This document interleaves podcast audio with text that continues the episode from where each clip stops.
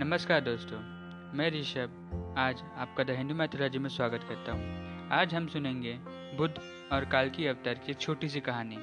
तो चलिए शुरू करते हैं, बुद्ध और काल की अवतार की कहानी। अग्निदेव कहते हैं, अब मैं बुद्ध अवतार का वर्णन करूँगा, जो पढ़ने और सुनने वाले को मनोरथ और सिद्ध करने वाला है। पूर्व काल में देवता और असुरों में घोर संग्राम हुआ। उसमें दैत्य ने और देवताओं को परास्त कर दिया। तब देवता त्राही त्राही पुकारते हुए भगवान की शरण में आ गए। भगवान माया मोह रूप में अवतार राजा सुधोधन के पुत्र हुए। उन्होंने दैत्यों को मोहित किया और उन्होंने वैदिक धर्म का त्याग करा दिया। वे बुद्ध के अनुयायी दैत्य बौद्ध कहलाए। फिर उन्होंने दूसरे लोगों को वेद धर्म का परित्याग करा दिया। इसके बाद माया मोह की अकरात रूप हो प्रकाश हो गई। उसने दूसरों को भी अरहत बना दिया। इस प्रकार उनके अनुयायी वेद धर्म से वंचित हो गए और वह गलत राह पर चले गए। उन्होंने नरक में जाने वाले कर्मों का आरंभ कर दिया। वे सब के सब कलयुग के अंत में वर्ग संकर होने और गलत आदमियों से दान दक्षिणा लेंगे। इतना ही नहीं, वे लोग डाकू और दुराचारी भी होंगे। वेद की दस पाँच शाखा के प्रमाणभूत मानी जाएगी।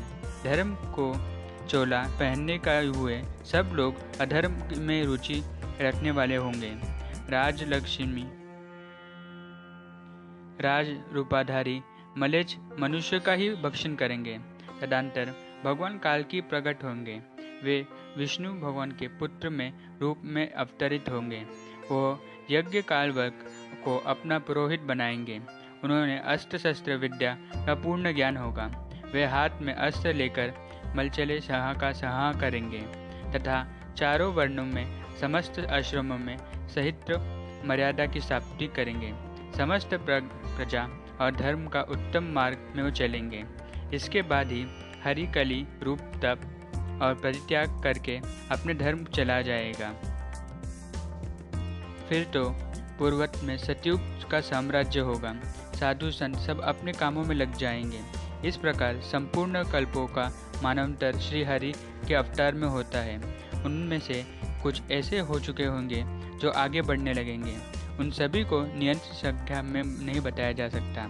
इस प्रकार आदि अग्नि महापुराण में बुद्ध तथा कालकी का वर्णन किया गया है तथा उनके बारे में कुछ थोड़ी बहुत जानकारी बताई गई है। तो दोस्तों, आपको ये जानकारी कैसे लगी, हमें ज़रूर बताएँ। इससे अलावा आपको अगर और जानना है काल की या बुद्ध अवतार के बारे में तो हमें बताएँ। हम इनकी कहानी आपको विस्तार से वर्णन करेंगे। शुक्रिया।